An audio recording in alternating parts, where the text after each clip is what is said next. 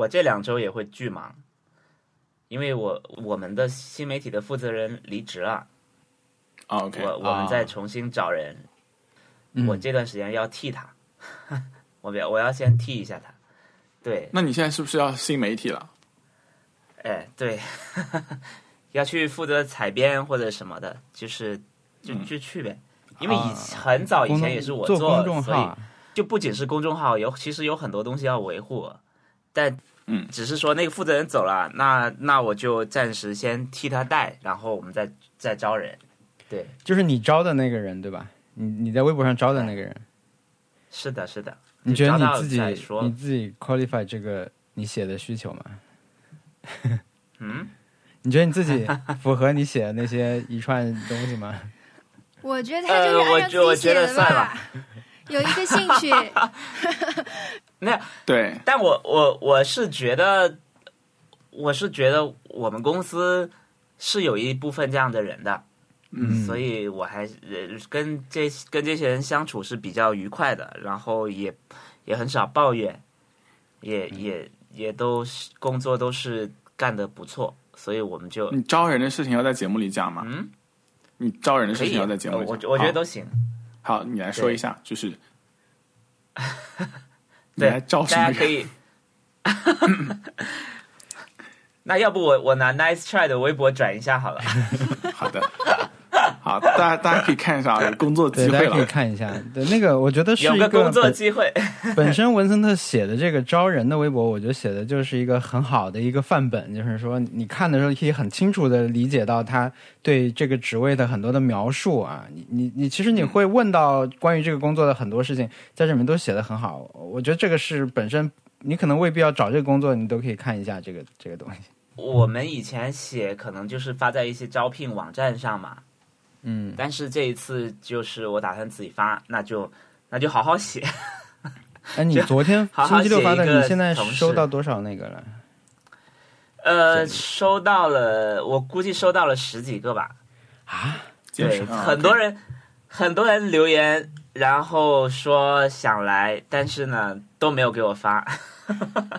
啊，说不定再好好写呢。看到你的那个招聘其实写这么好，我觉得觉得自己简历写太差了，再改改，星期一发过来，大概是这样。哇，就可能会有一个人他就是因为准备事先简历还差一点没写完，就来不及投这个，可能最后就失去这个工作机会。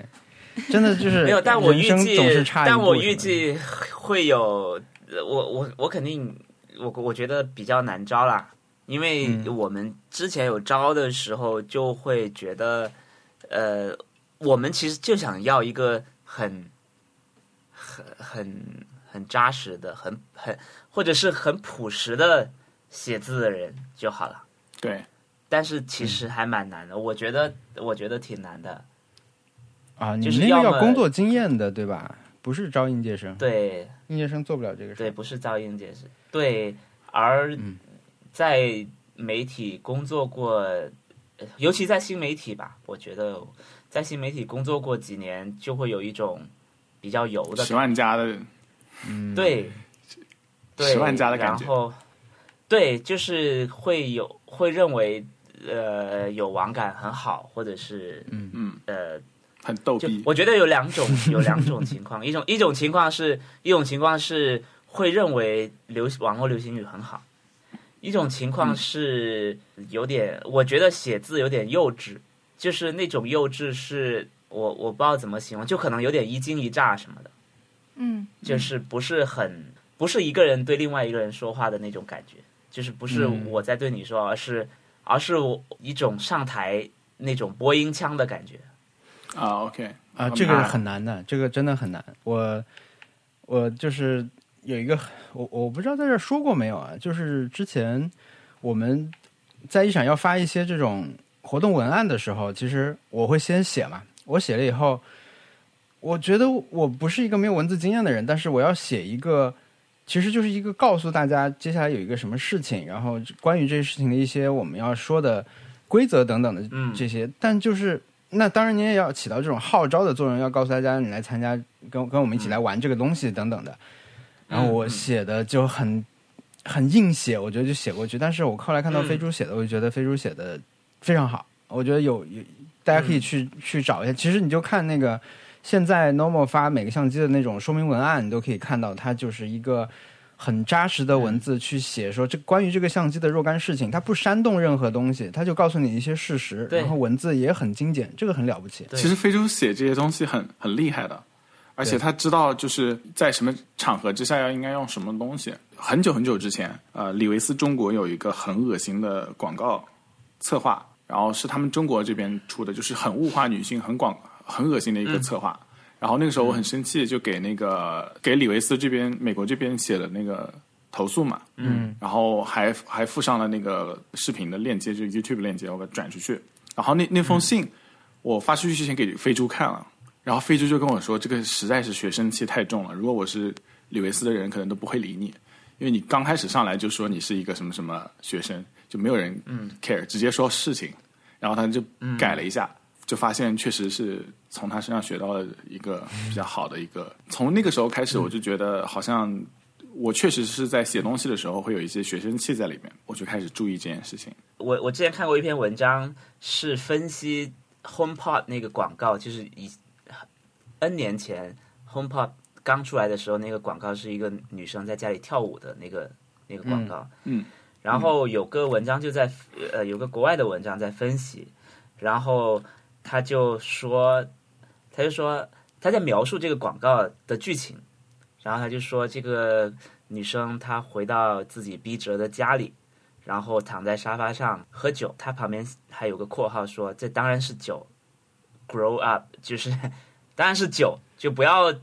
认为它只是水或者什么的东西、嗯、我当时就觉得呃，确实大部分的文案或者是有有一些文字确实是不把读者当成年人看的，就是我、嗯、我, 我觉得他专门去提醒这件事情还蛮好的。所以所以有时候我去看一些呃别的推文也好或者是一些文字也好，我会觉得你能感觉得到他是在把你当一个成年人看，或者是他是呃在把你当一个学生在看。我我我能感觉到这件事。嗯嗯，对，我这个还蛮难的，这个 tone 真的很难。我觉得这背后有很多就是上下文，你如何在文章里做到跟别人平视、嗯、既不把对方抬高也不把对方放低，还蛮难的一个一个技巧。对，嗯，我还想说一下我上一期剪辑的那个心得。嗯，我哇，小易就是剪辑 debut， 剪辑出道。嗯，对，我我就是是这样子的，上一期是是我剪的，然后那个嗯，就是是不是是不是我们节目历史以来剪的最快的一次？也是节目历史以来最长的一期。而且而且呃，其实上上周王小光说，我刚录完一期节目，然后这个节目要在二十四小时上线。其实他他前一天也是录了一个节目，如果可以的，如果我们愿意的话，也可以二十四小时上线，因为因为小易当天已经剪好了。他不是二十四小时，他那个节目是大概两小时就上线了，三小时。哦、天哪，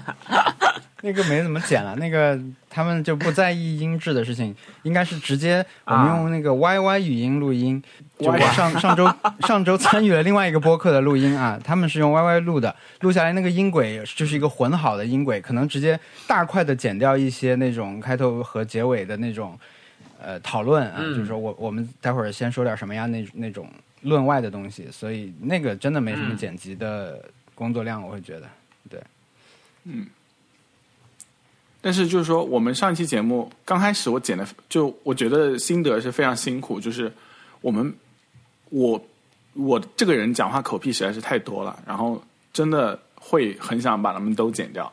然后所以说你们可以看到那个那个工程文件刚开始是很密的剪的，不不仅是我的口癖，然后把所有的大家的口癖全部都剪掉，然后发现就很密，工作量真的很大。然后后面的话就和这件事情和解了，就只只开始那个剪内容，口癖也不剪了。所以说上期。细心的听众朋友们应该会发现，就是刚开始可能大家讲话都非常流畅，后面就开始有些口癖了。这这这是因为剪剪辑到后面就放弃了，从起步到放弃。然后还有一个是，嗯 ，Eric 还是还是要谢谢 Eric， 他他真的是，我觉得很少会有人愿意把一个节目组总共四个人，然后全部全部都要教一遍 Logic Pro。我觉得这这是一个对他来说很不公平的事情。然后我还说，这个对对你来说是不是很不公平？因为你四个人，然后他们他们都是不能自己互相学一下，非要就每次剪辑师来问你。然后他说不会，他说觉得这样很好玩。但我知道这是给他添麻烦的，所以说谢谢 Eric。嗯，对对对，谢谢 Eric。对，然后。我觉得他真的是像了解自己的手背一样了解这个软件，就是他真的很就是那他其实肯定也不可能说真的去哪里学过，不是没有科班的 Logic Pro 这种东西，他就是自己学的，对对对对对，所以这是一个很厉害的学习能力、嗯、因为比如说我用 Illustrator 用到现在，我也没有说真的了解这个软件很多，我只是用我心，就是我只是用我的那个功能，嗯、但是它像它是那种、嗯，我只要说它就可以立刻解决问题，而且是从电脑的层面解决这个问题，所以他对这个 Mac 这个生态好像也很熟，所以对 Eric 对这个很熟，对，就是我我觉得跟他跟他沟通就是非常顺畅的原因，是因为呃，他我有原因是因为了。沟沟通跟他非常顺顺畅的原因，呃，是他对所有的东西都有那种呃原理上的认识，就他不只是那个呃，他不他不只是会做这件事，他知他知道这件事情是怎么怎么去调的，嗯，然后还有一个就是啊、呃，你音频编辑里面你很多的那些参数，如果如果你不是特别熟的话，你根本就不敢碰的，嗯，对，嗯，然后有他来指导的话。是是非常好的，就有点像我之前那个去学习怎么样部署服务器的时候，你去网上看到那些 Stack Stack Overflow 上面那些人，你直接就粘贴一些什么乱七八糟的输出文件、嗯、什么错误文件、嗯、他都能够跟你说这是哪哪里有问题，就我就觉得 Eric 就是那样那样子的人，很让人安心。嗯，对对对对对，厉害。嗯，他就是 A A 的那个那个那个人，那个救命的人，对。我我有一次有一次我跟我我在我就在剪上一次音频的时候，呃，我有遇到了一个问题，然后我说这个这个要怎么解决？然后他说我他说我我正在直播，我手边没有电脑。呃，然后那然后我就说那我等你，他说不用，你现在打开点击什么，然后点击什么点击什么就就可以了。就有一种，大家以前看过《棋魂》这个漫画嘛，就是就关于一个围棋的漫画，就是就里面，这里面有个人很厉害，他他是他是棋棋神的儿子，然后呢，学校里面有一些棋呃围棋社有其他人刁难他，就把他关在一个房间里面，然后说我要跟你下盲棋。就是你不能看棋盘，然后我在我看棋盘跟你下、嗯、然后他一样下赢我那种人，我觉得他完全就是就是我我已经在面对这个这个软件打开界面，但是我不知道该怎么办，但他完全不用打开、嗯、就可以告诉你你现在该怎么操作，我我我已经预感到你要怎么做了，你现在要怎么做、嗯、他一下就把步骤从一到十给我说清楚，我马上就按照他解决了，非常厉害、嗯、而且他那个时候还在直播，嗯啊，对，对呀、啊，他在做一件很文艺的工作啊，但其实他如果就是去做一个实验室或者是工程实验的工作，应该也可以做得很好。对，嗯，对我我我我的同事里面是有人，就是小时候听他的电台长大的，嗯，对，对，就是非常神奇。对啊，嗯，是是有很多人是听他的电台长大的。他有那么这样，他那么大，总会让他觉得很年纪很大，但他没有年纪很大。好，对我我我是觉得，就是每次学习新的东西的时候都，都都会都会很快乐。然后有些时候学的会不顺一点啊、呃，有些时候会中途而废。但是遇到 Eric 这样子的就很懂的人来。教你总是非常快乐的，嗯嗯嗯嗯。还有一个就是啊、呃，即便提到这里的话，那就还想提一下，就是苹果的那个 Logic Pro 实呃，就它最新的一次更新出出了一个叫 Step Sequencer 的东西，然后就是一个怎么讲，做做电子啊、呃，我我我也不是特别懂，但是那个很好玩，它苹果有自带的教程，然后那个教程很简单，你看一遍以后，你自己应该也有就能能做出一些 beat 出来。嗯嗯，然后你可以去去跟着跟着学一下，真的很好玩。然后我后来发现这，这就苹果的那个 Logic Pro， 它它的那个教程，还有它的那个 demo project 都是非常专业的，它它的目的是让你。呃，成为一个自学的音乐人的那个呃，来就是它是以一种让你成为一个可可以呃做音乐的一个人的目的来、嗯、来写那个教程的。嗯嗯，所以说它的那个 demo project 是 Billie Eilish 的一首歌。嗯，就是 Billie Eilish 他那那那张专辑里面的一首歌啊，它、呃、是怎么样呃，它的分轨是什么样子的？就啊。嗯对，就 Billie Eilish 是怎么样用 Logic Pro 做出这首歌的，嗯、然后他他那个那个就是他的一个 demo project， 然后在 Billie 在这个更新之前的话，他那个 demo project 是 Beck 的一首歌，就也是一个比较有名的歌手，嗯，所以说他这个是真的很厉害，苹果这个，对，嗯，对我我我觉得现在现在这些呃，其实其实。国外有很多教程，就是手把手到你真的可以从零开始去学一个东西、嗯、很多人都是通过 YouTube 去学到很多东西的、嗯、啊，我觉得这个东西太好了、嗯、而且它它它完全它完全不会打击你、啊、这个东西完全不会打击你，就是就是它就是简单到你从你你你连这个，你连这个软件一次都没有打开过，你都能很顺畅的完成它的动作。我大概在一零年的时候，我在上呃大二，然后呃我的老师给我看了一个 YouTube 的教程，叫 Video Copilot， 就是呃、嗯、叫视频副驾驶是吧？然后对他他就是完全教你用 After Effects， 就是。从零开始，他他从一个，他是每一个每每点击一下，他都会告诉你为什么要这样点击这个按钮，嗯、然后一直到最后，我当时就就做了很多很，就完全想象不到自己能做出来，就是你你你走在路上，你的头突然爆炸了，血浆飞出来什么的那些效果，是你通过半小时的学习可以学会的。对，这个对当时的我们来说真的是，我当时才大二，我就觉得这是好莱坞的效果，对啊，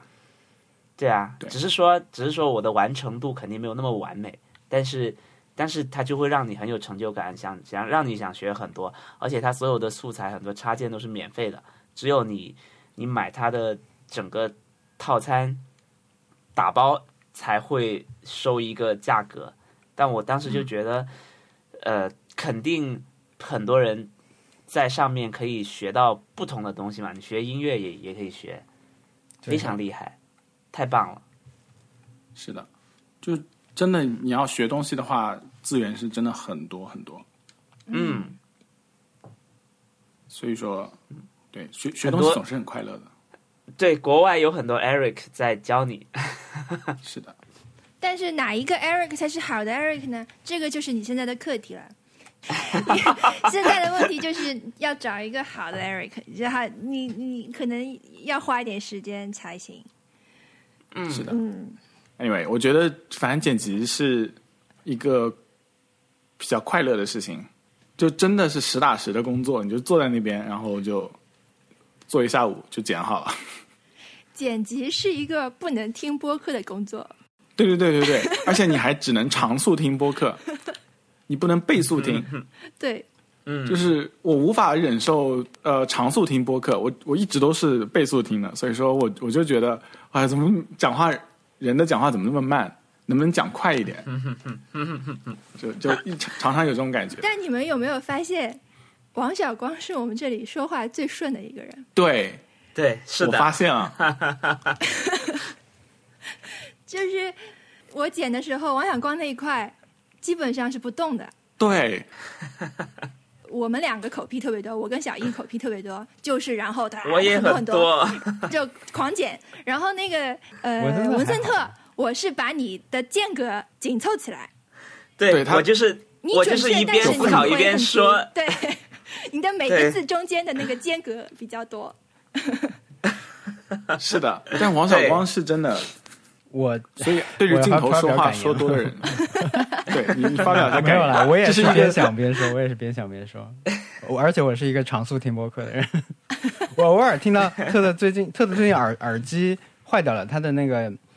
一代 AirPods 终于、呃、最近要坏掉了，所以他经常最近放出来听，嗯、我就经常听到他用快速的，我就完全跟不上。我觉得，尤其他用快速的听我的播客，我好不习惯是谁，但说话我又我又知道他下一句要说什么，我又听不出他是谁，一个很奇怪的感受。嗯，对，我要买一个新的耳机了，我要买一个新的旧款耳机了。我、哦、现在这个好难，你都不知道哪儿买是让自己觉得不吃亏的。因为它不是很久了嘛，所以都降价了，而且对、呃、今天开始又有新的这种电商活动啊，就是我觉得那当然比如苹果的产品它愿意参参与这种活动，它经常有很多折扣，不同渠道价格不一样，当然对大家来说可以更便宜买到，但是我就觉得少了一种以前那种虽然有点觉得贵、嗯、但是你还是起码比较省心的感觉。现在你有了便宜的选择、嗯、你不知道那选择在哪儿，你得去探寻。我就觉得嗯、呃，也是一个新的阶段吧。对，他如果这永远都不打折，你就知道你只要坏掉了去专卖店买肯定是就不会吃亏的，就是这个价格。对对，我觉得吃亏的感觉都不是说真的钱的损失，是一种心理创伤，就是一种别人把我当傻瓜了的感觉，就是对啊，对，不想当成变成这个傻瓜。现在都不是什么，你出门一条街上有两家店，这家店更便宜一点，你都不用付出那个劳动，你就是在另一个网页里面，对吧？就就会加剧这种，嗯、你本来觉得说我不想跑远那几步路，但是现在你、嗯、没有这种差异了，都是都是在手机上买的。嗯，对。小易，你还有还有什么剪辑感想吗？以后还剪吗？就是还剪。我我我我我还有一个就是，我觉得事情一定要就是想到要做就立刻就做，要不然你就不会再做了。嗯、这个对，这个是我剪辑的一个感想。就为什么能出的这么快呢？是因为我明白，如果我当天如果不做掉，我我马我那个理。就工作工作周开始之后就没有办法那个做这件事情，嗯、然后我我说的没有办法，也不是说没有时间，而是没有整块时间去做这件事情。嗯嗯嗯，所以说那个我就觉得我我一定要在当天做掉，就当天做掉，那那种感觉还真的蛮爽的。对，对，它不会过夜，不会让你对呃在干其他事情的时候也在想。这几件事情、嗯、我们可以之后我们可以轮起来剪。那我有一个问题，就是你剪的时候，因为你实际打开了这个工程文件以后，你听的播客也很多，你有没有觉得我们播客里面有可以有一些在就比如在剪辑的时候可以做的这种改进方面的东西？不是说质量，对对对，巧思有没有？有啊，小易加了一个通告声音，很好玩。啊啊啊对，就是哦，那个那个是剪辑通告，我觉得。这个是这个是我在这期里面加的。那么我觉得，呃，我觉得这个是这个是可以可以试试看。我们以后就是，因为你因为我会发现我们节目确实是很适合插嘴。嗯，呃，你剪辑的时候也会觉得，哎呀，好像这里怎么大家都没有讲透，或者是我我特别有个感觉是，特特问了个问题。我回答了，我当时的回答跟他问的问题完全就不是一个平面上，就不是那个一个，就感觉是在讲另外一件事情，所以说我偏题了。嗯、然后那个时候我就觉得，我我我，如果细心一点的听众会听出来，觉得哎呀，这不是特特问的问题啊，然后是你理解错了。嗯、那么那个时候，如果你剪辑的人能够跳出来那个说几句，那那那我觉得还是挺有趣的。嗯，因为剪辑也是我们自己剪的嘛。没有没有什么对对对、嗯、不过就这个问题啊，我没有发现，但是你比如说你举这个例子，如果是实际的的话，我没有发现过这种情况，说明我也没有认真在听。就是如果如果是有这种情况的话，听众的方式来来听，边听边剪。对，当时我觉得我们是不是可以在当时的时候慢一点？如果你觉得你这个问题没想好，你就说让我想一想，或者说是有的时候甚至可以去查一查，或反正就是把这个呃过程稍微拖慢一点，然后可能会给到足够的素材去剪辑，可能就就会好一点。对。嗯，对，我上期反正听的时候，其实我是对我我听的时候是想到一个有一个感想，就是有一个话题，其实是文森特那边起来的，就是说到他的实习生的男朋友在阿根廷上学这个事情。呃，后来我们这个话题大家的走向，包括后来我又问小易，就是在学现在这样的学习的时候，有没有去别的地方住的这种可能性什么的。嗯嗯、但其实我听的时候，我就会。嗯忘记了，发现我们聊到后面的时候，我已经忘记说我想拉回来问文森特关于他想学习的很多事情，我想发掘这个东西。但后来我我在那个小宇宙的评论区有看到有朋友在跟文建议他上上那个语言类的吧，好像是说文森特觉得文森特对语言又有兴趣、嗯嗯、对对对，对我觉得其实是这种可以再拉回来聊，就之前没有聊透 的, 的，想到就可以拉回来说一说。我觉得小宇宙可以在某一个可以选择在某一个时间点上去评论这件事情，就是插嘴，它就是可以插，它、嗯、就是在这个点上插话。对、嗯、对，对发言的人来说是这样，但对看的人来说，他可能是本来你看到一个播客的评论的时候，你你你如果是自己不是那么熟的一个播客，可能你你都没有听过或者你没有听完的时候，你看到你可能，但是你看到他们说了一个评论里说了一个你感兴感兴趣的话题的时候，其实你就可以点一下，你就可以直接去到那个去听到底这里说了什么。嗯，但是我不知道他那个是基于什么，啊、因为我的想象中，作为呃前产品经理啊、哦，我就想不清楚一件事情，就是说这个这个时间它应该是落在哪里。比如你如果是你的评论在这里发布啊，你在这里说你们说的这点确实不错，关于小宇宙的功能，那么如果大家点进来的话，可能我们从现在开始已经聊的是别的了，对吧？对，理论上他要再往前拉一点，倒退十五秒，不知道，所以就是留给那些产品经理去想吧，我们不要帮他想。是的，家庭作业。对，不过小宇宙确实我们收听量和留言的比例也说明了我们这个节目的插嘴这个活跃度的情况，因为我们收听的呃收听在小宇宙的收听播放量并不是最高，但我们的这个评论真的是不少，所以对，都是九十九加，对，都是九十九加，嗯，是的。谢谢大家，谢谢大家，谢谢大家的欢迎。而且我们没有回复过什么人，有的我看有的播客他是主播会去回复什么的，所以让他们的这个数字看上去更高一点。是文森特默默在回，默默在回，你不知道哦，这样的吗？对对对，我我有在回，我我有时候网易云我也有在回。哇，上次有一个在网易云上说，呃，有因为我说到一个人的看一个人去逛宜家这件事情是个很孤独的事情，嗯。然后就有个人有个呃网友说有点让他伤心了，然后我就告诉他这个事情其实是是有一本书里面是书里面的一个梗，那个那个那本书叫《男人都是智障》，就是讲一个呃男性非常呃倒霉，然后一直都没有找到喜欢的女生的一个故事，然后他自己感觉在周末逛宜家附近全都是家庭嘛，所以他自己就觉得很孤独，所以就我就把那个作为一个梗拿出来了，嗯，对，然后就告诉他，他就他就好了一些。对，我有在看大家的评论，是的，而且有在回，我我是看了都不回。嗯、你你可你可能主要在回 Nice Try Connect。对，但 Nice Try Connect 我回的也不多。但我们过去一周一两周，我觉得我们收到的邮件。不能说都不错啊，因为我觉得我们一直都会收到大家其实会写很多话给我们，就是关于自己，我都我都不觉得说大家是希望我们把这个东西念出来或者是再把它分享给谁，他可能就是觉得我们是一个还可靠的比较可以说这些事情的人，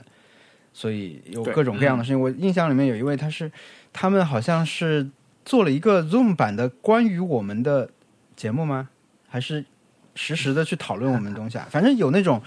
听了我们的播客之后再去自己做了播客，这个是有。但还有一位他是、嗯、我印象特别深，因为他是说他跟他们寝室的人，四个人的寝室，四个人彼此是不说话的、嗯、我觉得这个真的大学这样还蛮难受的、嗯、跟大学宿舍同学关系不好、嗯、四个同学都不好，我觉得如果有可能的话、啊、我建议还是想办法改改变一下这个局面，不然确实是有点麻烦。对，所以呢就还有一些关于其他的这种关他的生活状况啦，但是呢他们在那个基于一个原因吧，就是一些我们的也听我们节目的朋友他们认识了，然后他们就组织了一个来来说这个 Happy Hour 的一个，我觉得是一个聚会吧，它不是一个节目，它可能就是说我们定期约起来有一个视频的这种、嗯、大家来分享 Happy Hour 的节目。所以他会觉得在他宿舍的关系不是那么好的情况下，有一个基于爱好来找到的一个小的团体感觉不错。对，就类似这样的邮件、嗯、我们最近收到了不少，我都很喜欢。但是在这里面我最喜欢的是周一收到的一封邮件，这个他在邮件列表里面看到就很开心、嗯、这封邮件的标题叫关于抓黄蜂。然后呢这个摘要有两行嘛，他就说：你好，我最近解锁了连续抓五次黄蜂的成就，想要分享一下我的小技巧，可以试一下，要点点点，后面就没有了。我就每次看到这个我就觉得真是大家都会给我们写信啊，就是不管写点什么都很好的，就很像一个 N P C 写来的信那个语气也是很就是很想跟你分享这件事情的人，并不是高高在上的说我我知道怎么你们怎么抓不到黄蜂，我来告诉你们，就是攻略是这么写的，这样一定能抓到。他不是这样，他是分享自己的经验，我就觉得很好。嗯，是的。对，好了，我们做了三十分钟的反馈。好，嗯，你们要分享一下 Happy Hour 吗？我先说，我这次主要是我的 Happy Hour 都跟买东西有关系，一个是在线下买东西，一个是在线上买东西。就是我们受到朋友邀请啊，然后决定在六月的中旬去露营，决定这件事情大概是在五月的下旬，所以我大概还有二十多天的时间可以准备。但朋友说你只要准备好帐篷就可以了，其他的事情其实都可以慢慢来。但其实帐篷和帐篷相关就有很多东西要买，所以我就在、嗯、呃密集的购物。我觉得我这星期买的东西可能嗯是我人生中买东西最多的一个一个一个时间，我可能从来没有在这么短的时间内买过这么多东西。就是呃，去一趟宜家那种不算啊，就比如说我搬了房子，换了租的房子，买去了一趟宜家，然后然后买了很多东西，一大车什么的，那种我不可考，不可比较。但是我确实是在淘宝上面从来没有用这样的频率去买过东西。嗯，我呃不只是淘宝，因为我主要的是在亚马逊上买的。而且这个事情相关的快乐有有什么呢？就是我三月份的时候刚刚自动续卡了 Prime， 嗯、呃、嗯，那之前的三个月我什么都买没有买过，不止就是其实，在那个呃过年之前我就已经几个月我已经就已经很少买东西了，因为我觉得呃亚马逊上的海外购的东西越来越少了，自从亚马逊中国退出以后，所以我基本上就不怎么买了。然后我甚至之前稍微考虑过要不要不要续卡，但是还没有来得及就是做决定，这卡就已经续好了。然后我想啊，那个，嗯，我今年肯定不会怎么买东西了，我这这有点亏了感觉。但是我没想到，嗯，这个事情一来就发现亚马逊中国还是很好用，嗯，然后这个过程还是很快乐。嗯，还是有一种在跟机器打交道的感觉，跟以前一样的。就是说比如说我搜用搜一个牌子，就是用它的英文去搜这个牌子，搜出来的东西不一定是它全部，有很多隐藏关卡在里面。嗯，再比如说我去呃日本亚马逊的网站上看一看有没有这个东西，然后再返回来按照那个货号去搜，就有可能会搜到，是一个这样的过程。哇，对，然后他是故意这样，对，这种感觉很很不错。他是故意做成这样还是为什么会这样？是的，我是觉得他机翻的关系导致了很多 misunderstanding。他他的中文的品名是机翻来的。而且我觉得，就是使用任何搜索引擎都会有这种呃，你要针对它他的理解进行优化的一个工作要做，我觉得这个就是和机器打交道。对，很好玩，就觉得他是一个有点笨、嗯、但是有点聪明的小机器人，所以我在在跟他交流。呃，那个呃，因为比如说你在日亚买美国产品的话，因为我基本上都想在日亚买，嗯、因为日亚最有最有可能更最快发过来，所以我去日亚买。那日亚的话，他们的品名其实都是假名的，假名再去讲英文，然后假名讲英文，然后再。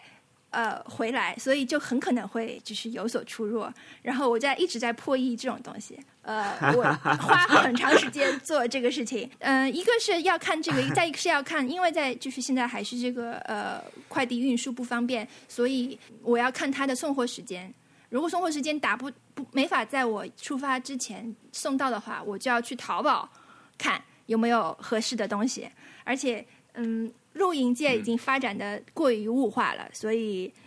呃选择太多了，需要做的研究也很多。然后而且你不是说呃很便宜的东西，你这次试试不想买水果，你这次买亏了，下次不买就好了。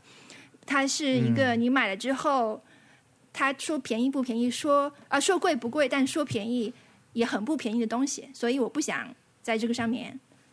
浪费，所以就想更慎重一点。这个是这个相关的功课有很多、嗯、所以有点着急，但是还蛮高兴的。嗯，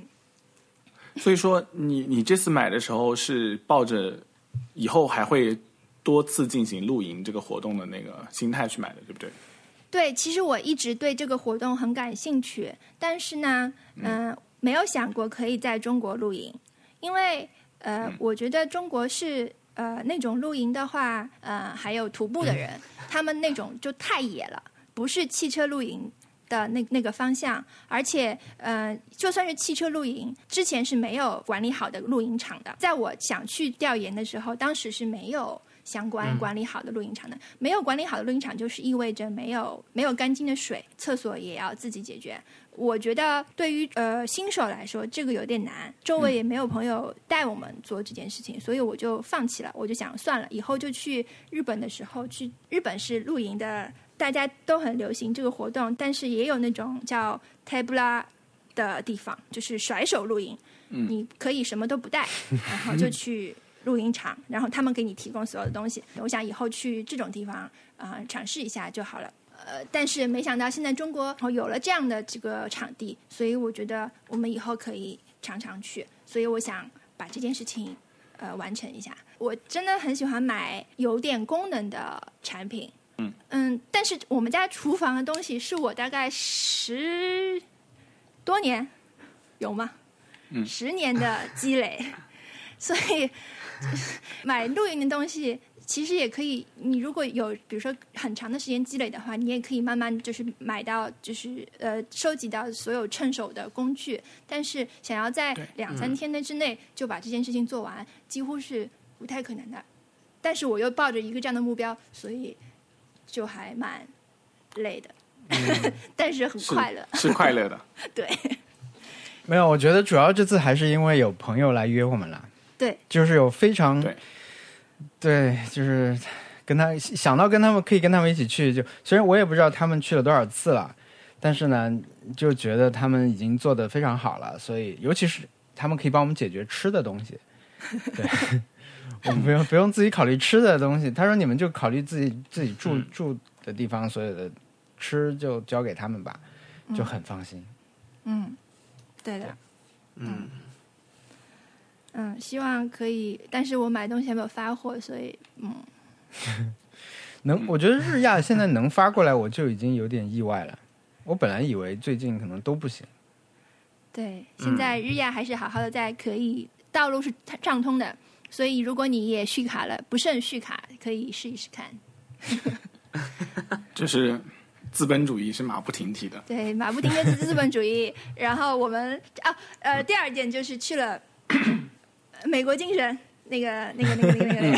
Costco，Costco，Costco，OK，、嗯 Costco, okay. 好，请说一下。我我说一下吧，我说一个点，我说一个点就是。你是开皮卡去的吗？没有没有没有，哎，有点像文森特。我想说的这一点就是，当我们去到 Costco 的时候，把车开上了它的三楼停车的地方，它停车的停车场的路中间挂着一个牌子说，请车头往里，方便你放东西上去。就是你的车头往里停以后，你放后备箱很方便嘛，它有大量的这种提示、嗯、我当时就第一时间感受到了这个地方的魅力。对对，超市跟你家的那个跟你的汽车后备箱是连在一起的，就是这个体验必须是在一起的。所以对 Costco 是非常美国的一个地方， Costco 就是美领馆的那种那种地方，就是它其实是法律上应该是美国领土。对，我我我是就是，而且你你如果是出差去逛 Costco， 跟你为自己家的东西买 Costco 的感觉还是不一样的，嗯、会解锁很多可能。比如还有还有你自己开车去跟蹭别人车去又是不一样的。对对对对对，对你必须要自己开车去一次 Costco。但我跟你讲，上海的 Costco 已经本地化了，嗯，啊、满地都是上海的阿姨叔叔。有了一些在阿姨叔叔中间非常流行的产品，我们就比如说这个一个香菇干、嗯、蘑菇干，香这个这个美国也有哎，对对，应该很多流那个都有的，通用的。对，我们推那个沉重的推车到了一个角落里，发现很多人在一个仓库门口排队，然后我们想在干嘛？然后仓库的这个门就徐徐打开，然后里面的人就推了一车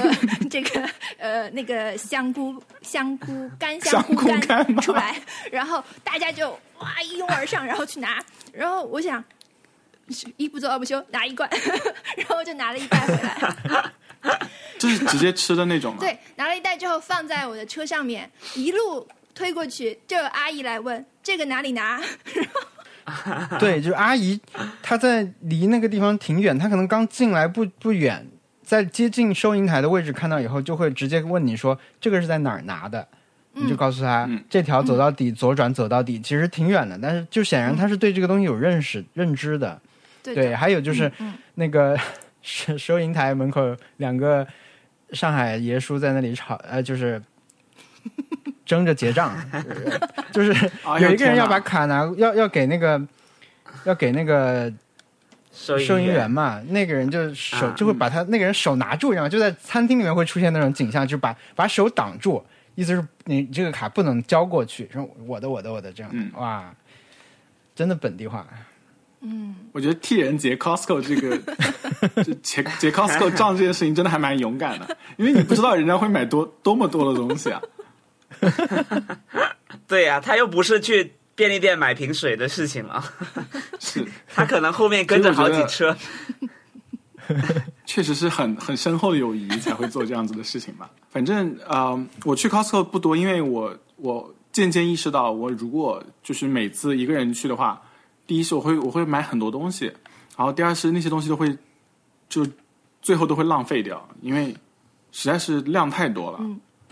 所以我只去他们那边买他们那边不会坏的东西，比如说去买那个 La Croix， 他们那个气泡水特别特别便宜，嗯，那个不会坏，你就买，每次驮回来在家放着就是了。还有那个他的那个纸巾特别好，就是 paper towel， 只买他们那边的 paper towel，、嗯、然后又便宜。然后还有一些就是每次都会去买的是那那个鸡，但是只买一只，因为它很那个鸡是很便宜，好像只要只要四块九毛九一只吧，烤鸡。上海没卖了，然后上海说因为疫情原因所以停卖，好像那个是最热门的排队的东西之一，还有那个可颂是第二名，因为, 因为那个是好像 Costco 是不赚钱的卖的，嗯，就是说它这个价格是因是 Costco 的一个特色吧，但它那个架子上卖烤鸡的架子上还有那种鸡腿，好像是八个鸡腿还是六八个鸡腿，烤的鸡腿。用袋子装的，我们就买那个、嗯、那个也也不错吧，就是超市烤鸡，嗯、呃，挺入味的一个烤鸡，我们很快就吃完了。嗯、然后我们我们还买买那 bagel 嘛 ，bagel 刚才看啊，是的，你有一个已经发霉了，有一个发霉了，很不幸，就是对 bagel 就是你一不注意它就发霉了，但是我把当时我不是两袋，我有一袋已经就是我已经把很多直接拆了冻起来了，在我的冰箱冷冻室很紧张的情况下把它们塞进去，但是还是有一个不幸的发霉了，所以刚才还是扔掉了一个，其他的慢慢再吃、嗯、我就在想有没有可能性，因为我们回来以后在讨论的时候以后还要不要去嘛，因为我们我们当场办了个卡的、嗯、然后我就觉得其实是可以开开拓一种，那可能有现成的，就是说我不是完全的一个 food prepare， 我是基于 Costco 食物来进行一些，比如那个鸡腿我觉得很好，那个鸡腿你买回来以后把它肉拆下来以后，不管是跟那个吐司或者是跟那个卷饼什么的搭在一起都会很好吃，其实它你可以把它当做一种食材来用嘛， 对, 对吧，那它分量大，但是你如果有一个合理的储存的话我觉得还可以，但那个我买了两个牛奶真太巨大了，而且它是两个捆在直接捆在一起，我看到也是看到很多人在拿，我就看了一下，我啊那我也拿一个吧，从那个冷库走出去，叫贼不走空，拿个东西再出去、嗯、对吧，所以我现在已经几天了，我才一我们一个都没有喝完，一罐都没有喝完，对，冲动了。对 ，Costco 是它那个鸡腿，我我我有我就是整鸡和鸡腿都很好，嗯、原因是它它那个它就是食材，它把肉拆下来以后，然后你呃可以就骨头还可以炖汤，嗯，然后那个肉的话就真的是就可以冰起来，对，还有还你可以还可以做鸡肉沙拉，嗯嗯，但是像 bagel 那种东西我真的是不敢买。不行的，不能买的，嗯，对，不能买，不能买的，嗯。最后我们走的时候，呃，因为是上午去的，我们就没有吃饭，就在那里素食的那里买了一点，买了一个披萨和一个咖啡和一个冰沙吧，嗯、就是他们的美式好美式，他们的美式咖啡，没有，就他们的美式咖啡，就是很美式啊，你怎么说呢？就是美式咖啡。就是他们定义美式的吧，应该我们应该是标准的美式咖啡， okay. 甚至星巴克的美式咖啡看起来都没有那么正宗，是不是？对，是的，是的。那个披萨像上海的枪饼一样厚。披萨是不太说到说到就是做那种很美国的事情，我之前在在没有录音的时候说过，但是就是现在可以在录音的时候讲，就是我做过最美国的事情是最近才开始做的，就是中午出去 drive through， 就是那种开进去点单的快餐店，是不是？对，得来速drive through， 我真的很厉害这个翻译 drive through， 你去你去开进去，然后那个对着一个柱子，然后它那柱子上面有一个显示屏，然后你就选选你要买买什么东西，然后你就跟那个。跟那个人语远程语音对话，说你要订什么，然后他说好，那你就去，嗯，就继续往前面开，然后拿到了那个吃的东西，就当场就一手交卡，一手交交吃的东西，然后你就可以开车走了，就都不用离开你的车的，就车窗摇下来就可以了，然后就立刻就出现在路上了。有些时候你可以在他们的停车场里面吃，然后有些时候你可以开回到自己学校的停车场里面吃，反正就是在停车场里面吃。快餐这件事情我觉得太美国了，然后做了一次以后理解了为什么他们要那么做，很方便，就是出就是呃，虽然在车里面吃东西不太好，但是就是真的太方便了，而且你结束之后出去就感觉自己就是一个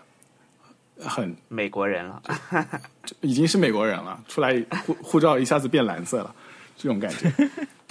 You rise the night 那种感觉，这种这种事情总是给我一种要去办事的感觉，然后就是各种警匪片里面经常会有，感觉就在车里面把事情吃完，把东西吃完。警察吃热狗是吧？对对对，警察吃甜甜圈，甜甜圈。对，觉得自己好，就是有一种给你一分钟都不可以浪费的感觉，然后确实也没有在浪费，嗯、我吃完了。然后就可以可以体面的去去上班了，开车走了。对，然后那个停车场里面就很多车，就是 in and out。哇！随随便便就吃了。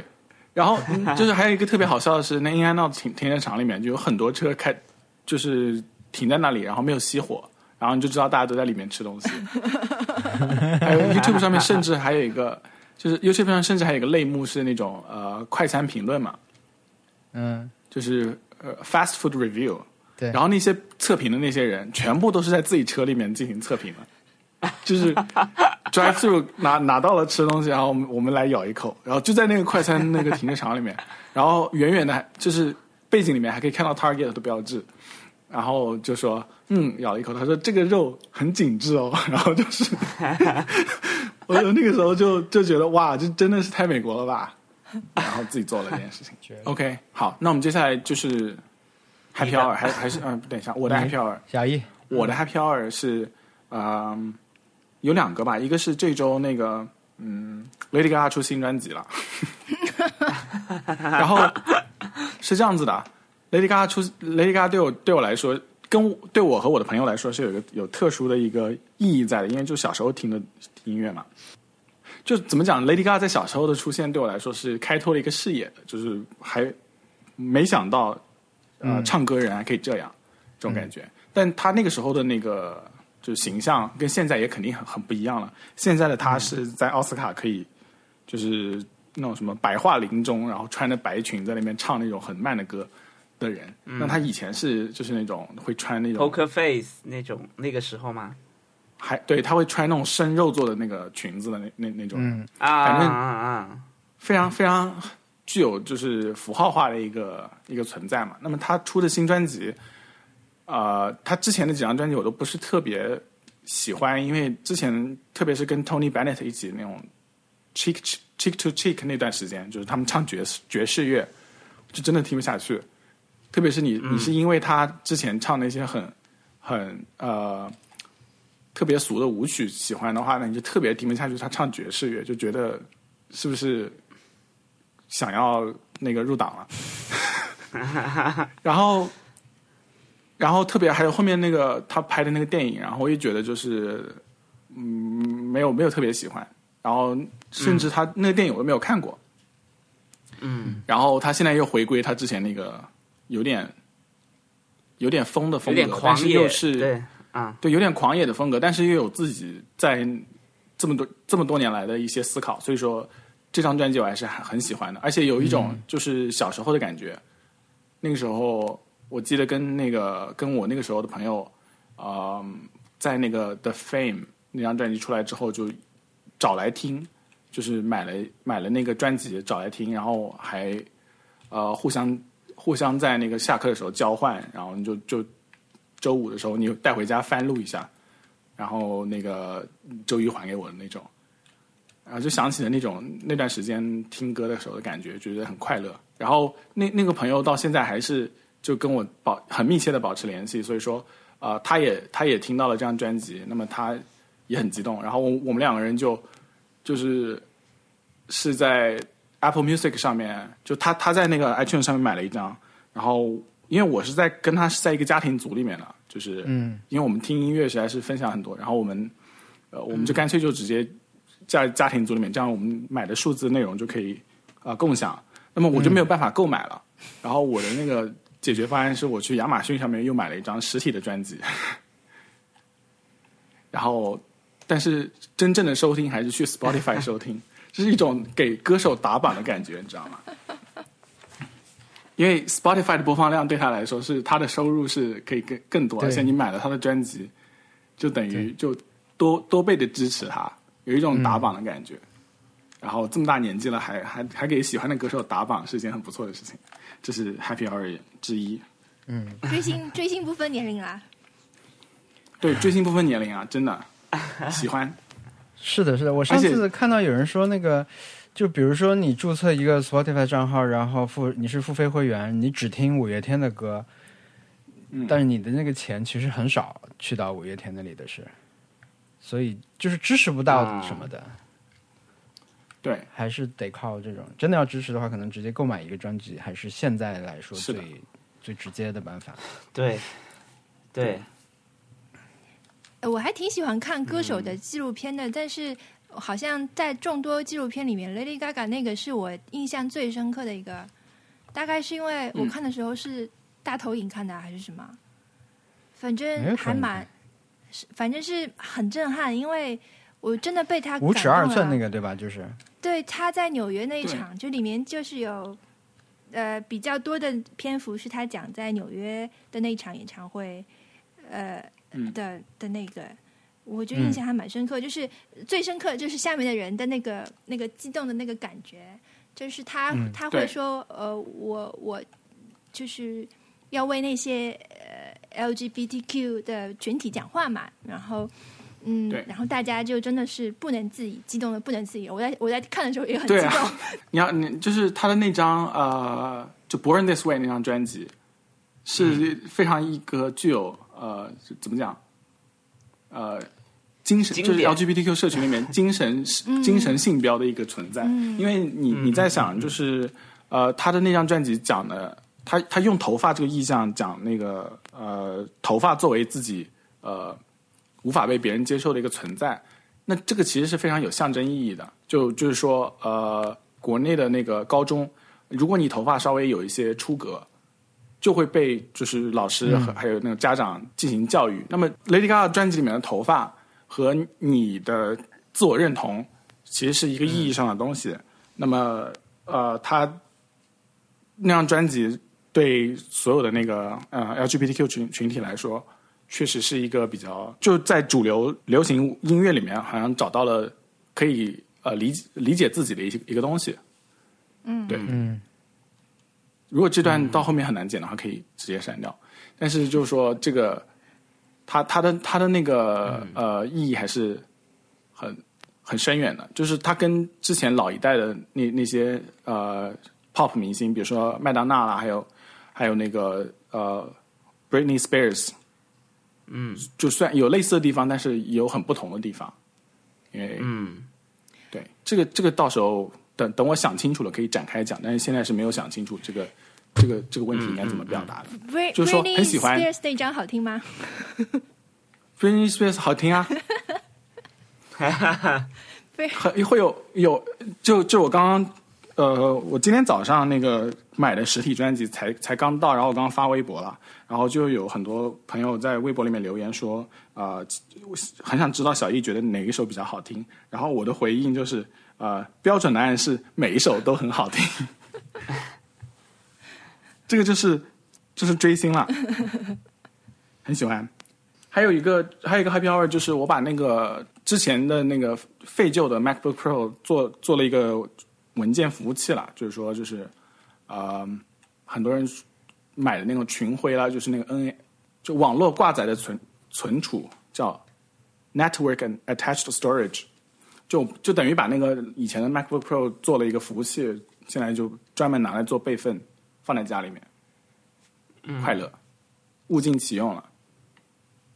然后就研究了很多关于那种怎么样让自己家网络变得更快啦，什么那种那种东西、嗯，有点像特特就是为了那个去露营。操办这些东西，我我也不是说我去购买了一些东西，只是说就是一个领域打开了，然后每个小东西都有很很多的地方可以去可以去挖掘，然后这种感觉对我来说很快乐。嗯嗯，对，我就分享我的好了。我我这周有两个有两个 happy hour， 一个是呃应该是周五还是还是应该是周五那天早上我看到。我的微博的时间线有个好友，他发了一个，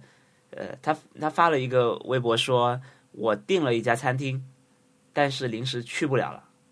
呃，如果有人想要的话，我就转让给他。我当时就赶紧约了我几个朋友，把那个你把那个预定拿下来了。然后我我还完全不知道这个是个什么地方，但是我我当时就觉得啊，那周五了，我有几个朋友，呃。我们关系非常好，我我要不我们就一起去吃吧，然后我们就就预定了那个地方，然后其中一个是中二怪嘛，是不是一起打麻将的人？然后他当时是从，呃，对对对对对对对，他中二怪是那天他早上还在北京，然后我是当天早上说你你们今天能赶回来吗？他说可以，然后就我我就回来，因为那个地方那个餐厅是。规定的很死的，就是你迟到了就迟到，就你只有两个小时的吃饭的时间，你你只有八点到十点是能吃的，然后十点钟你就要走了，是这是这种餐厅。因为我们进去了才发现它那个地方很小，只有八个座位，是一个韩国餐厅。嗯、然后我我那个转让给我的朋友说，他他预定了一个月才预定到，然后因为很多原因没有没有去的。然后我我们去到之后，中奥怪他已经在门口了，他就坐在那个餐厅的外面，因为他还没有到时间，他是七点多的时候到的，然后八点钟才能进去。他在外面，呃，那个餐厅外面有个空调外机，在那边坐着等。嗯，然后，呃，那个地方是我其实经过了无数次。但我不知道那个地方是一个餐厅，它的门口是一个铁板，嗯、也也没有写着是一个餐厅。然后我们就进，然后我们到时间就进去了，就就发现里面真的是非常非常好。虽然只有八个座位，嗯、但是你你，但是以可能有也有七八个人在服务你，就是你你直接就是坐在那个位置上。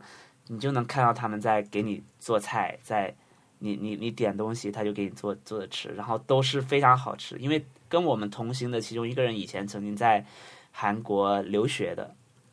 然后就是他想预定这个地方，一直没有预定到。反正我们就非常幸运的拿到了那个入场券，然后进去吃到了非常非常好吃的，可以说是有史以来我吃过最好吃的韩料，太好吃了，我现在还在回味。嗯是那种你呃这家餐厅就是你可以你值得在他门口的空调外机坐一个小时等待的那种餐厅。我觉得它是吃什么样的韩国菜啊？济州岛的的的呃我因为我吃韩料呃就通常只吃那种烤肉或者是一些、嗯、呃呃大酱汤什么的，但是它对，但是它里面是它的每一个分量都是比较比较精致的，它它可以给你点套餐、嗯，一个套餐大概三四百块吧，然后然后就一个套餐里面可能有七八道菜，然后给你给你上齐了、嗯，你可以额外点别的。然后你印象最深的菜是什么呢？我印象最深的菜很多都是海鲜，我不能吃，哦、但是有很多。Okay。对，包饭的、呃、他们都吃，他们都觉得超级好吃。但是我吃的那些、嗯、呃泡菜，因为他他的泡菜都是他们专门做的，他就说，嗯呃，中国只有我这个地方能吃到，包括甚甚至它里面的酒都是，呃，它有个叫首尔之夜的酒，是中国也就只有它的它的店才有，而且现在因为因为疫情的原因，你也根本买不到了。很多他说你可以你可以打开淘宝拍照，然后然后你去看是买不到的，这就说明很多人直接打开淘宝拍过，因为我都不知道原来淘宝是可以你拍照就可以扫到那个东西就就给你网址，但是就是没有这个东西，淘宝上是没有的，只是全中国只有他这里才有，然后也很好喝，然后它的里面很多材料都是说这个东西只有什么什么什么地方才有，我们是专门从那个地方拿过来给你做给你吃的，嗯，所以我们当时就觉得受到了非常好、非常热情的款待，嗯，呃，我们所有人都赞不绝口，呃，然后他的服务也非常好，那个主厨都是呃，都都是可能在已经来了中国十几年，然后呃，说着比较流利的普通话了。的一个韩国人、嗯，然后经常过来跟你聊天。我我确实很少去这种规格的餐厅啦，所以我会觉得有点，嗯、也对我来说甚至有点服务过度了的那种。他会经常过来问你，对我我听听起来好像也是，就是如果他能够跟你聊他的那个食材是，我就觉得有点。他他会过来问你说，呃，你对这个东西满意吗？然后，然后我以前是在什么大学上学的？因为我因为跟我同行的其中一个人是在韩国上学，他们他们就在交流，呃，在什么大学上学之类的东西，呃，整体。然后后来他还跟我们一起喝酒，会跟你碰杯什么的，就就整个过程都没有浪费。就两个小时里面是非常充实的，你不会觉得你在等待，或者是你吃到了不好吃的东西，你在你会抱怨什么的。它完全它完全符合你对一个这样的餐厅的预期，我是第一次吃到的，然后就觉得非常非常好，我们所有人都觉得非常幸福，有一种出了国的感觉，有一种完完全全去了韩国的感觉啊！而且还是天上掉下来的预定。对，我真的，我我我非常感谢那个转让给我的朋友，嗯、他他说他也是预定了一个月，然后我们当天就想说我们在预定，已经要预定到七月份了，嗯、就是非常难预定的一个地方。我非常非常感激、嗯、啊！只有八个位置，我们一我们我们就占了四个了。还是不知道是吃什么菜，你你说一下名字吧，说一下名字，下一个 happy hour 叫呃呃呃叫，应该翻译过来应该叫济州居酒屋吧，叫、啊、呃就是 J E J U， 然后大家可能在在大众点评搜 J E J U 就有了。好的，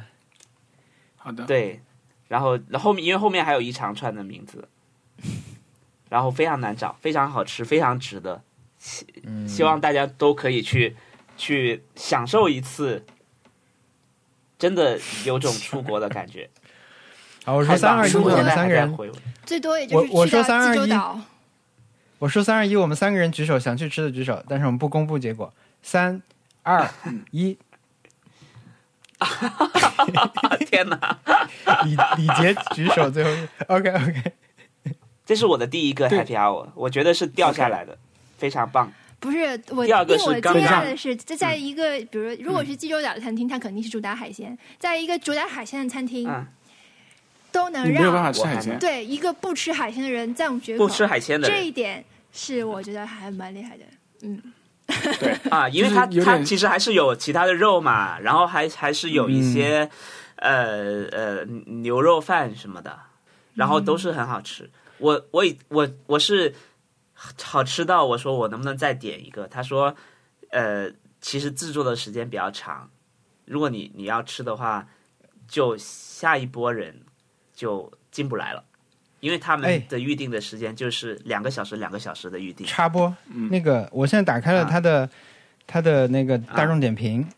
其中第一条的这个点评叫上海最难预定的韩国料理探店 vlog 加 plog。 嗯，他这里有一个提示，就是预约在公众号 J E J U Izakaya 预约，每月一号零点开放，下月预约，再过四分钟就可以预约了。哦，真的耶，真的耶！你要预约一下吗？罗森特，预约一下吗？预约一下吗？我们一个人要交三百块定金，到时候直接就扣在钱里面。可以的，我 我, 我当天就直接把，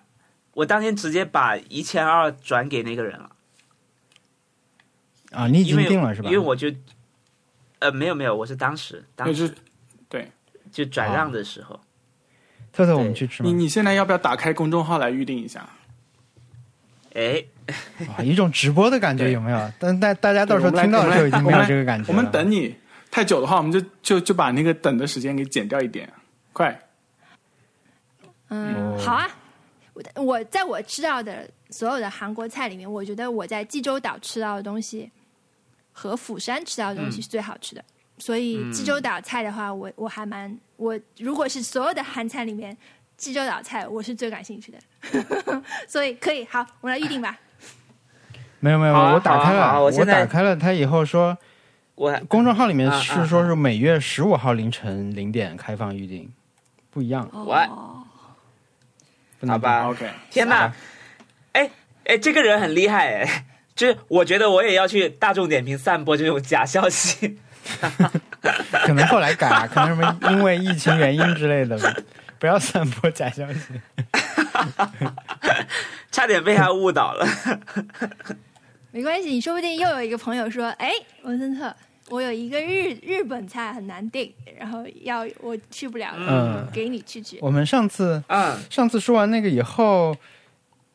云南菜以后，小宇宙有一个朋友，他推荐了一家叫什么来着？反正是一个吃饵块，那家店的名称就叫饵块，主打饵块，但他在五角场，叫什么？但我我到点评看了一下，那家店现在是处于大众点评的云贵菜排名第一名，然后火烧云已经去到二十名了。但他就是我看了一下，我觉得他就有点奇怪，因为饵块在云南是小吃，对不对？就街头、嗯、对。烧着烤着吃嘛，叫烧饵块嘛，里面夹点酱什么的，但他就把它做的特别有机，你知道吧？就是大概我粗略看了一下，大概有十种啊，叫饵块时光，在五角场的一个店，可能离 B 站或者极客这种这种公司会相对近一点。饵块时光、嗯、我没有吃过，嗯，但是大家看一下吧。我觉得怎么说呢？他的菜我给给给小易开开开开眼念一下，叫什么？嗯，以前没有听说过这种东西，叫做嗯、呃、有什么鸡枞菌饵块就算了，这是可以做出来的，但是甜酥玫瑰素食饵块 ，what？ 我我我的那个，我感觉饵块就应该是咸的，不好意思。对。他我觉得他其实是把一些我觉得像鲜花饼现在已经变成云南的食物的一个象征了，对吧？所以他这些元素在那里不同组合，嗯嗯、我我倒是不太反对说你你做这些创新了，好吃就可以，对吧？你只要不要只卖这种，你还是卖一些我们到了能挑出来吃的这种传统一点的正常做法，我觉得就可以，回头可以去试试看。嗯、好的，我还有另外一个 happy hour， 就是刚刚发生的。呃，也就两个小时前吧，应该是三个小时前，就是开会的时候。五月天又开哦，不不，五月天又开演唱会了，哎，哇！他开了一个，对，呃，五月天应该是我从初中喜欢到大学，至少陪伴我度过就上学期间的一个乐队吧。嗯，就是经常会经常会唱他的歌，然后呃，有时候。因为他他有些歌词对当时的我来说还是比较能能打动我的，然后很鼓舞我的，所以呢，嗯，呃，我会经常写到作文里的那种的那种乐队，对，就方文山的歌词是写不进作文里的，但是五月天的歌词是可以写进作文里，而且他的歌词是比较比较向上的嘛，所以就嗯就。就就也比较容易得分但是但是就是让我呃，他他确实给了我很多力量了，在我上学的期间，所以一直都都非常感谢他，呃而他所以所以等到我有经济实力的时候，他每一次在我所在的城市开演唱会，我是一定会去的，嗯，然后一直都是会会跟着做全场大合唱什么的，是一个是对是一个，而且因为他的歌就是很适合大合唱，嗯，对，所以所以那个感觉就很好。我我买过不同座位的票，在北京的时候，因为工资比较低，我我是在哦我在上学的时候，还在学校的时候，我是在最后最后最后山顶位。去去唱去在那个跟大家一起唱，然后到上到上班了可能就往前一点点，然后到到前年是、嗯、对在前年的时候他然后我就我就再往前，就是可能买一千多块两千块的的的票去前面听、嗯、至少我会觉得都是很值得，在任何一个地方都能够去跟大家一起合唱是很开心的事情，就真的是你你去看看完他的演唱会，你的声音就哑了的那种，然后会跟大家，就我很少去在演唱会里面去喊 encore 的那，我是很少喊 encore 的那种人，但是但是总是会去喊 encore 在他的演唱会里面，因为因为他有他有一个。呃，演唱会是在二零零一年，他他们刚出道没多久的时候、嗯，呃，台湾的艺人好像都要去当兵的，是不是？嗯，他们是出道出了专辑之后，然后就要去当兵，所以他们开了一个呃告别演唱会，就是这个演唱会结束之后，嗯、他们要去要去当兵啦，要去可能要隐退一段时间，所以他那个。演唱会的名字叫你要去哪里，然后呃我不在了，我不在那个演唱会现场但是我们都非常羡慕，就只要你作为他的粉丝你都非常羡慕，因为因为那个演唱会就是就是他把所有所有的歌都唱了，嗯，当因为当然他当时的歌很少，他也就发了一两张专辑，他把所有的歌都唱了，唱到唱到他已经到了最后，他要催大家回去了，就是我们真的没有歌可以唱了，请大家回去吧，没有歌可以唱了，请大家回去吧。下面的人都是在喊不要不要不要，我还要再唱，然后他们就说那我就再我们要不重新唱一遍好了，然后他们就又重新唱了一遍，就就就是不断的 encore 他这个这个这个呃呃演唱会。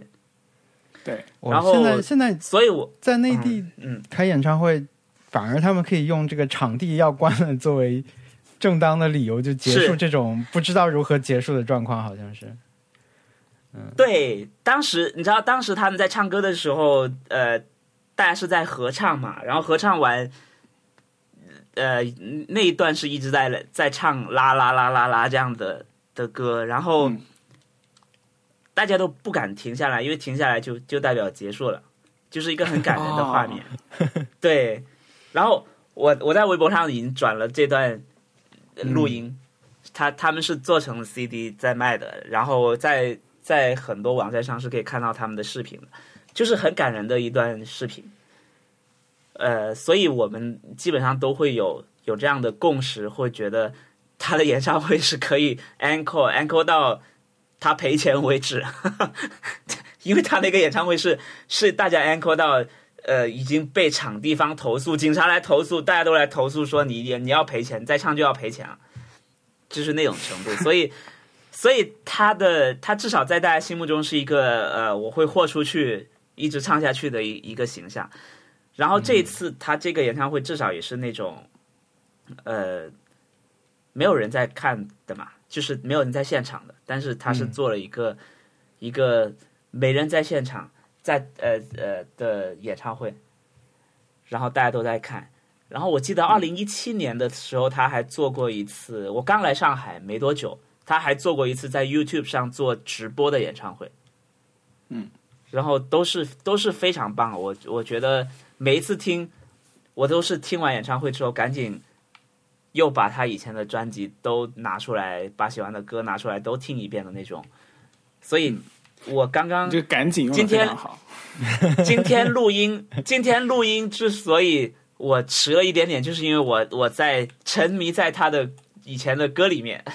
所以、嗯、所以我迟到了。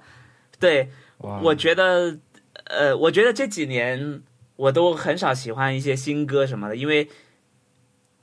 因为确实很少新歌能打动我。我可能某些某某个方面。我已经我的系统已经不再更新了，我在我在听歌这件事情的系统已经不再更新了，可能没有没有再去探测很多新的东西，呃，很没有再探测很多很多新的音乐，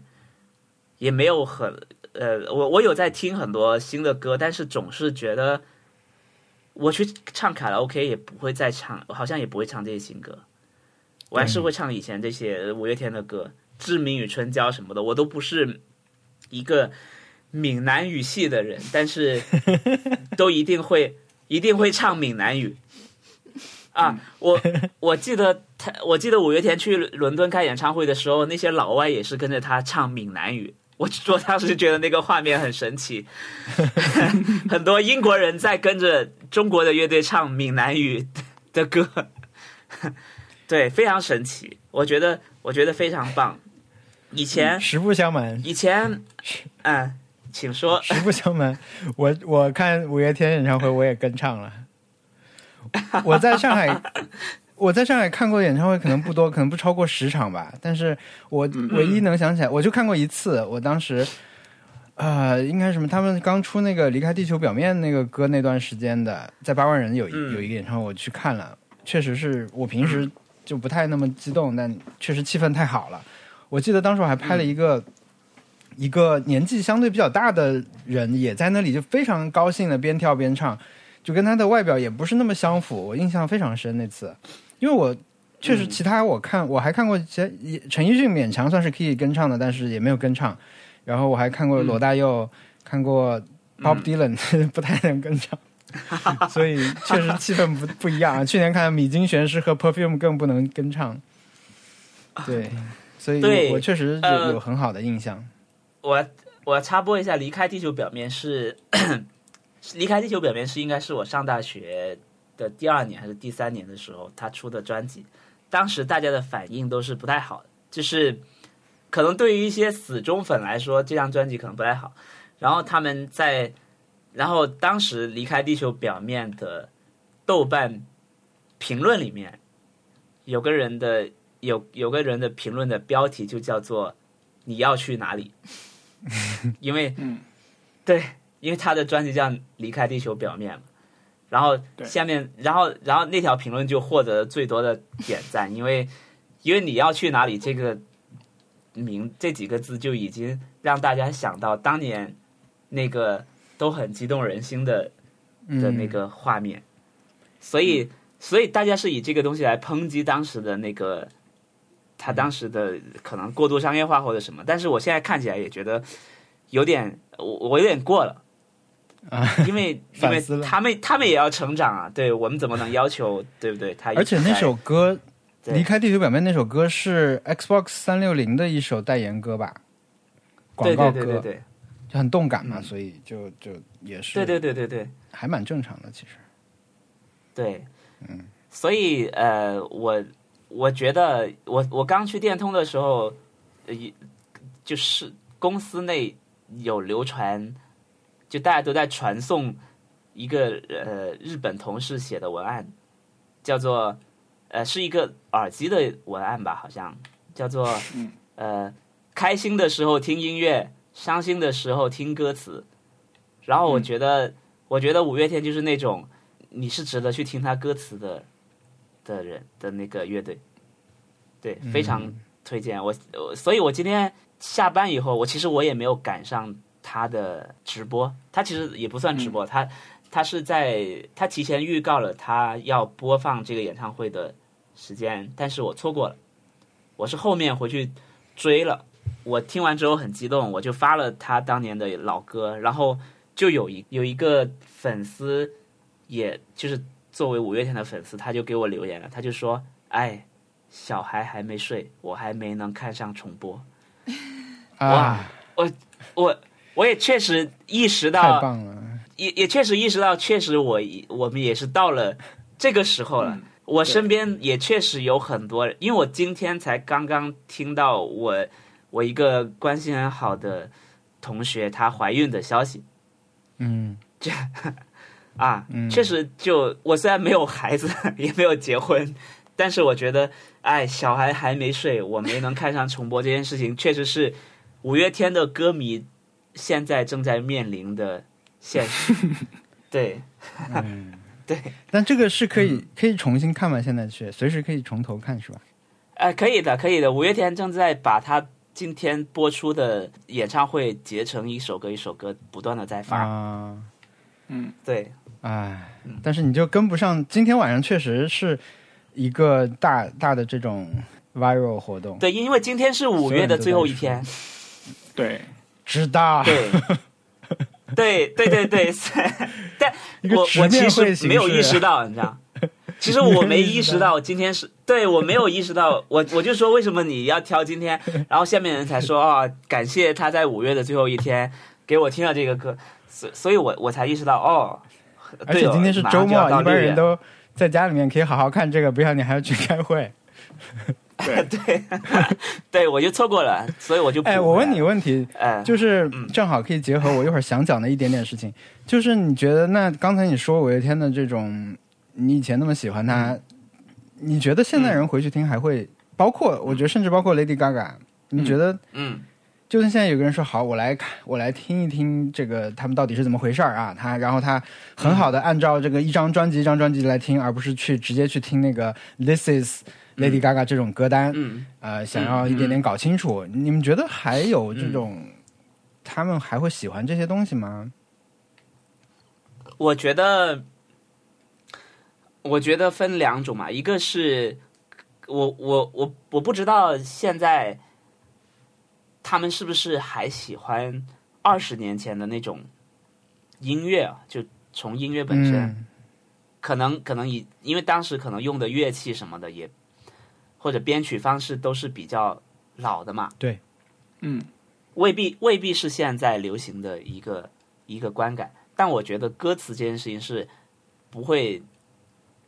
就是嗯就是任何时代都能感觉到的。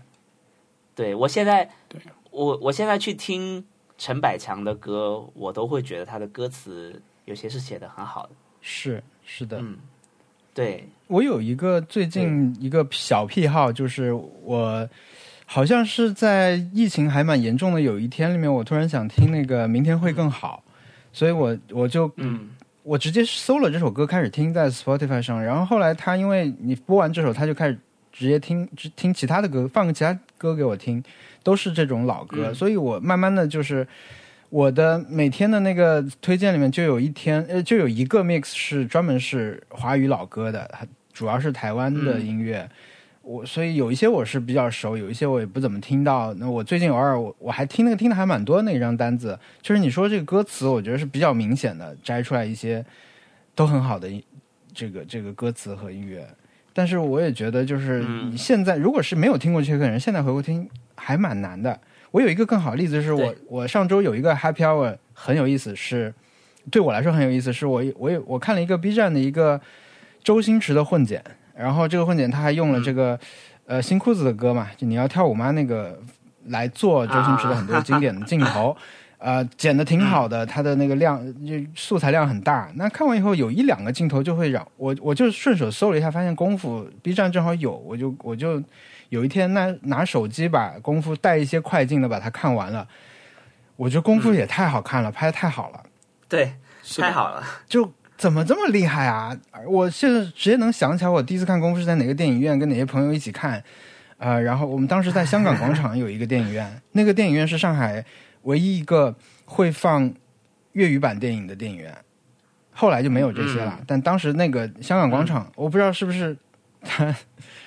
就是啊、呃、是在连卡佛吧，反正就离香港广场比较近嘛，可能是那边上班的广东人多，香港人多，所以喜欢看。反正那时候可以看，我们在那儿看的，嗯、就是。真的我觉得周星驰的电影里面我最喜欢的一个是功夫啊，还有一个就是当然喜剧之王我也很喜欢，但还有一个可能被很容易被忽略的是那个西游降魔篇开头那一段，就是水里有一条大鱼的那一段，我觉得那个是导演功力非常好、嗯、但是功夫我那天看的真的是我又知道他接下来要发生什么，我又会想就是那个画面出来的时候我还是会狂笑，我就觉得太高级了。嗯，但是我我们刚才探讨这个问题，我就是觉得，如果让一个比如说以前对周星驰没什么感觉的人，现在你再来看一下《功夫》这个电影，你是不是会嗯觉得他就你觉得他会怎么样？你会不会有跟我类似这种感觉？还能不能有人觉得周星驰这电影挺厉害的？我我好奇这个。嗯，我我我我其实可以给一个我的体验啊，就是说呃、嗯，我在那个去年不是。一八年底的时候，就突然第一次发现陈升和伍佰的歌，嗯嗯，然后那个时候就就听到感动的觉得不行，嗯，就是嗯，把他们所有的专辑按照那个他们出品的顺序，就从头到尾听一遍以后，然后就会有一些我个人比较喜欢的歌，那么跟大家喜欢的歌也都是一个，就是是重合的。可以在那个 Spotify 热度里面看到是重合的，嗯，我是可以理解那个就是陈升那个歌词为什么写的那么好，然后他是呃为什么以前呃特别小的时候，如果有人说你听这个的话，呃我我是觉得可能听不下去，但是为什么突然就一下子就能听进去了？我感觉这个是对我来说是一种比较新的体验了，然后。嗯，我觉得还是有可能能够呃完全喜欢上一些老歌的。嗯，而且呃，真的老歌是有些时候你越听就会越觉得呃，以前可能会丢掉一些东西，就是可能听不懂，但现在是可以听懂了。嗯，我我会有这种感觉。嗯，我去听听，我要去听听。我马上呃，我要去听听五月天，因为我没有听过五月天。这五月天对我来说是一个完全就是完全隔绝的一个世界，我好像不知道任何一首就是五月天的歌曲。对，是是是是，我我我觉得，因为你们两个都是比较像，你们两个都是属于英语很好的，英语特别特别好。我觉得你们应该是我的同学里面很喜欢听欧美音乐的那那一波，所以呃，我这些同学他其实也不爱听五月天，他不能理解你明明有。你能听到世界上最先进的音乐，为什么你还要你还要听、嗯、我觉得这个就这个倒不能说是先进，就是啊是他们编曲或者是他们的制作再好，他也唱不出你的那个嗯你的心情。嗯，我觉得唱出心情是很重要的一件事情。我我是不对男的不感兴趣，我就喜欢女的唱歌的人。我从小都是就是我只喜欢女歌手。就是我小学的时候听范晓萱，然后初中的时候听那个王菲，然后苏慧伦，那时候初中的时候开始听就是 Alanis Morissette、Tori Amos， 就我一一直听的都是女的，不会不喜欢。好像我也是这样。对，我不喜欢男的，好像就是对。就是我甚至都不喜欢 Coldplay 和 Maroon 五，就听欧美音乐的。OK， 但是我可以听听，对，然后但是就觉得，啊、然后甚至是那个、嗯、我们那时候我们学上学的时候听欧美音乐，人都很喜欢听 Linkin Park， 我就听不、嗯、听不进去，觉得太吵了。对，那个时候听听的我我听的是那个 Nora Jones 和那个呃 Alicia Keys， Alicia Keys 对，就是就是他们两个人，就是女歌手。嗯，然后那个太，我我就觉得他那个鼻音很讨厌，就不要不要那个那个，我们把鼻子的问题解决一下再来唱那种感觉。对，但但但是但是就是说，呃，后来好像就没有那么强的那个偏好，以后就觉得好像什么都可以听。嗯，但那我觉得刚开始的时候，你还是不要去听听五月天了，你这个成见未必能够。改掉不不，我现在改，我现在改变了，就是比如说我以前的时候，那天王小光突然在家里放啥什么来着？那个人叫什么？大概就是那个歌单里的吧。对对对，一个台湾的罗大佑，不是罗大佑，我还是听过的。李宗盛，伍佰，伍佰真的太好听了。是个名字我都哎算了，反正我觉得挺好听。就那时候的那个歌词对我来说没有意义。但现在来说就有意义了，嗯、而且因为、嗯、对真的、嗯，我现在觉得你如果不懂一个不懂日语的话，你是没法听日本歌的。就日本歌的那个歌词实在是太重要了，嗯、以至于对你它虽然音乐也很好，但是如果你不去看它的歌词的话，这个乐趣是、嗯、就是极极大的降低了。了对对。嗯，就是他们，嗯嗯嗯、我我大概，所以你在说的时候，我大概会就是往这个方面想，所以我会觉得说，哦，那个歌词是是厉害的，对，歌词是很重要的事情。那么，我们就顺便可以把那个那个下周挑战提出来，虽然我们上周挑战还没有讲，没有，就是可以去听一下自己 comfort zone 之外的歌，就是觉得自己以前从来都不会听，嗯、但是。嗯但是你你你你可以去听一下的那些歌，我们要不要轮换这样听？因为我已经要听五月天了。对，我我也不能去听五，我去听什么呢？你可以去听粤语歌，就找一个听啊。我我我觉得不用不用，现在就想好。好的。对，我们去找一个听听看。对啊，就是、就听五月天，我觉得也没啥问题。而且是而且是要那种，比如说大家都很喜欢，但是你一直都喜欢不了的歌。可以找来听听看，嗯嗯，或者是他一直在你的，他他就是恰巧没有出现在你的时间线里、呃、听的范围里、嗯对，对，就是他有点像是说你当时错过了一个东西，你未必是没有碰到，你可以是没有碰到他，或者是看碰到时当时觉得不感兴趣的一个东西，嗯嗯，好，好的，嗯，可以啊。是的，我们这期聊了很多这种以前听歌的一些事情，是的是的非常巧。我觉得最近但是 Lady 几期大家都开始聊过去的事情，有一种这种因为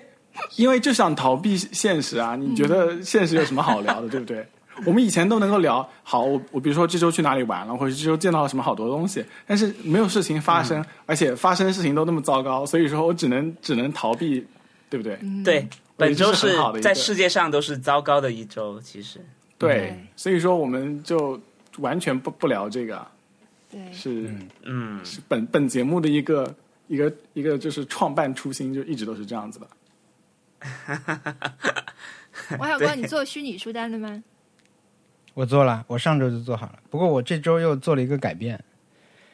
嗯哦，你先说，我们还说做了一个迭代，已经有点长了。没有，我就大致说一下我的思路。我本来因为我们的是做虚拟书架嘛，嗯、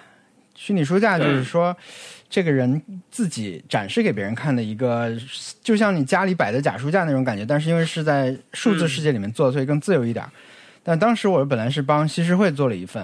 啊、呃，我的思路就是我去从日本的畅销书里面去选，所以呢也选了一些什么《人间失格》这种啊、呃，但我也选了一些很日本的这种很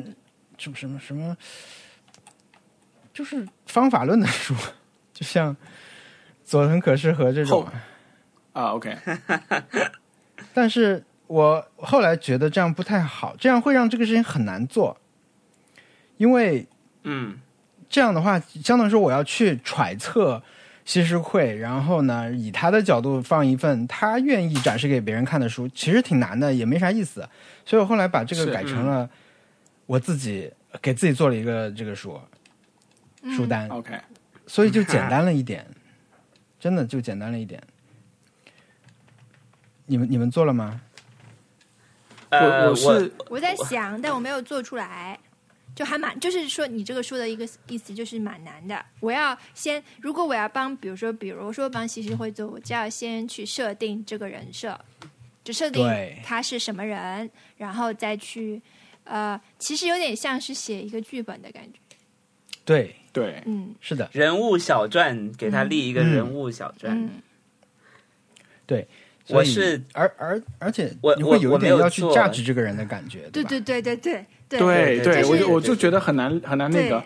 特别是我我我选的是就是那个 Better Call Saul 里面那个 Jimmy， 但是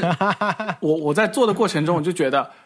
你真的了解他吗？好像没有人真的了解他吧？你去问 Kim Wexler， 他真的了解他吗？也不了解他，没有人了解他，他自己了解自己。然后我就觉得这个这个就是写出来就是我会觉得。是一个错误的东西，所以我到后面也变成了一个做我自己书单的一个、嗯、一个活动。嗯，我我没有，我我是给我是给马里会做了书单，然后那你做成我是这样想的，呃，我至少我有了思路，但我没有去找，就是、嗯、呃，我会觉得我我会想做一个马里会的营业书单，就是你如果去马里会办公室找他谈业务的话，他他应该展示什么书给你看。嗯，然后我觉得他的书架里面应该有一有一列是全都是各种整理术，代表他对这个行业很了解。就是、嗯、就是你你你我我有各种整理方案，然后你你你你问我就好了，我我。对，我都可以给你提供，所以他是因为他毕竟就是一个，他是做整理咨询嘛，对吧？对吧？他他是有这样的工作。然后第二个是说，第二个可能代表，呃，他对这这我我的思路完全都是工作上的。第二个代表他对未来，就是他自己公司要怎么发展。OK， 所以所以我我我在想。那他肯定要看很多所谓虚拟整理的书籍，比如说你的电脑要怎么整理，就是你的你的文档要怎么梳理什么的，肯定他肯定要要要展示一堆这样的书放在桌面上，告诉告诉前来洽谈业务的人说，嗯，自己是我很快就要，对，就是投资人。要要来看看，我马上要有一个所谓的新赛道了，你知道，就是投资行业的，对对，面向我马上要干要要要干一番新事业。所以你是觉得马里会有可能到最后会书架上会有一本，会有一本 O'Reilly 的 Python 的书，就是怎么样写 Python？ 哎，很有可能，就是对，就是他他他会慢慢的给你去去整理，除了因为现实他已经整理的很好了。它可以给你去整理虚拟的东西了，你的手机也好，你的各种移动设备也好，是时候让马里会来给你整理一下。所以说到最后马里会就变成一个那个爬虫，你删掉爬虫的名师，你删呃可能可能没有这么对，可能你删掉一个代码之前，删掉几行代码之前要要先感谢他什么，我不知道。啊，我真想为你鼓掌，你真不愧，你真是一个 storyteller， 文森特，你真是不愧是电通小文。对，真的就是又是一个策划。对，就是马里会营业书单。嗯，对，反正他的书架上就是处处透露出你跟我合作，就是就是很好。对，嗯、但是我没有去又来开比稿会了。去去搜好的，我觉得可以算算你完成了，很棒。算你完成，好，我没有去搜，嗯，就两类吗？对，呵呵完全可能可能呃，还有一些是他私人的，但是我就发现我我完全不了解他个人，嗯，对对。好的，我觉得这就是可以当做我们对这个挑战的一个代表作。嗯，对，可以完，我我们就就是把这个赶紧翻篇吧，把这个挑战。对对，因为这个挑战实在是拖了很久了。对对，再拖下去就不快乐了。对的，对，是的。好，那下周就是呃，听听一点自己 comfort zone 之外的音乐名曲、嗯、是吗？名曲，嗯。嗯名曲，好、嗯，或者是这，或者是就是听一些，其实你耳熟能详，就是这个人很多人都在听，但是你就是错过了，嗯、你就是因为某些原因没有听的那种歌。我自己想到的可能是是是是那个呃，那那个叫什么 Christina Aguilera， 对对对，然后还有还有就是。那个玛丽亚·凯莉是吧？就是我都没有、嗯、那个啊，去听那个先听 Christina Aguilera 吧，听她的那张叫 Bionic 的专辑，就 B I O N I C 好，去听你你你可能只只用听那张专辑就就就就能够了解她，你听听看以后来一个呃，可以可以跟我讨论。好，我是有史我是一。至始至终只听过他一首歌，就是他给花木兰唱的那首歌，就没有了。啊、倒是没有听过那首歌，但是他的那个《Bionic》那张专辑，嗯，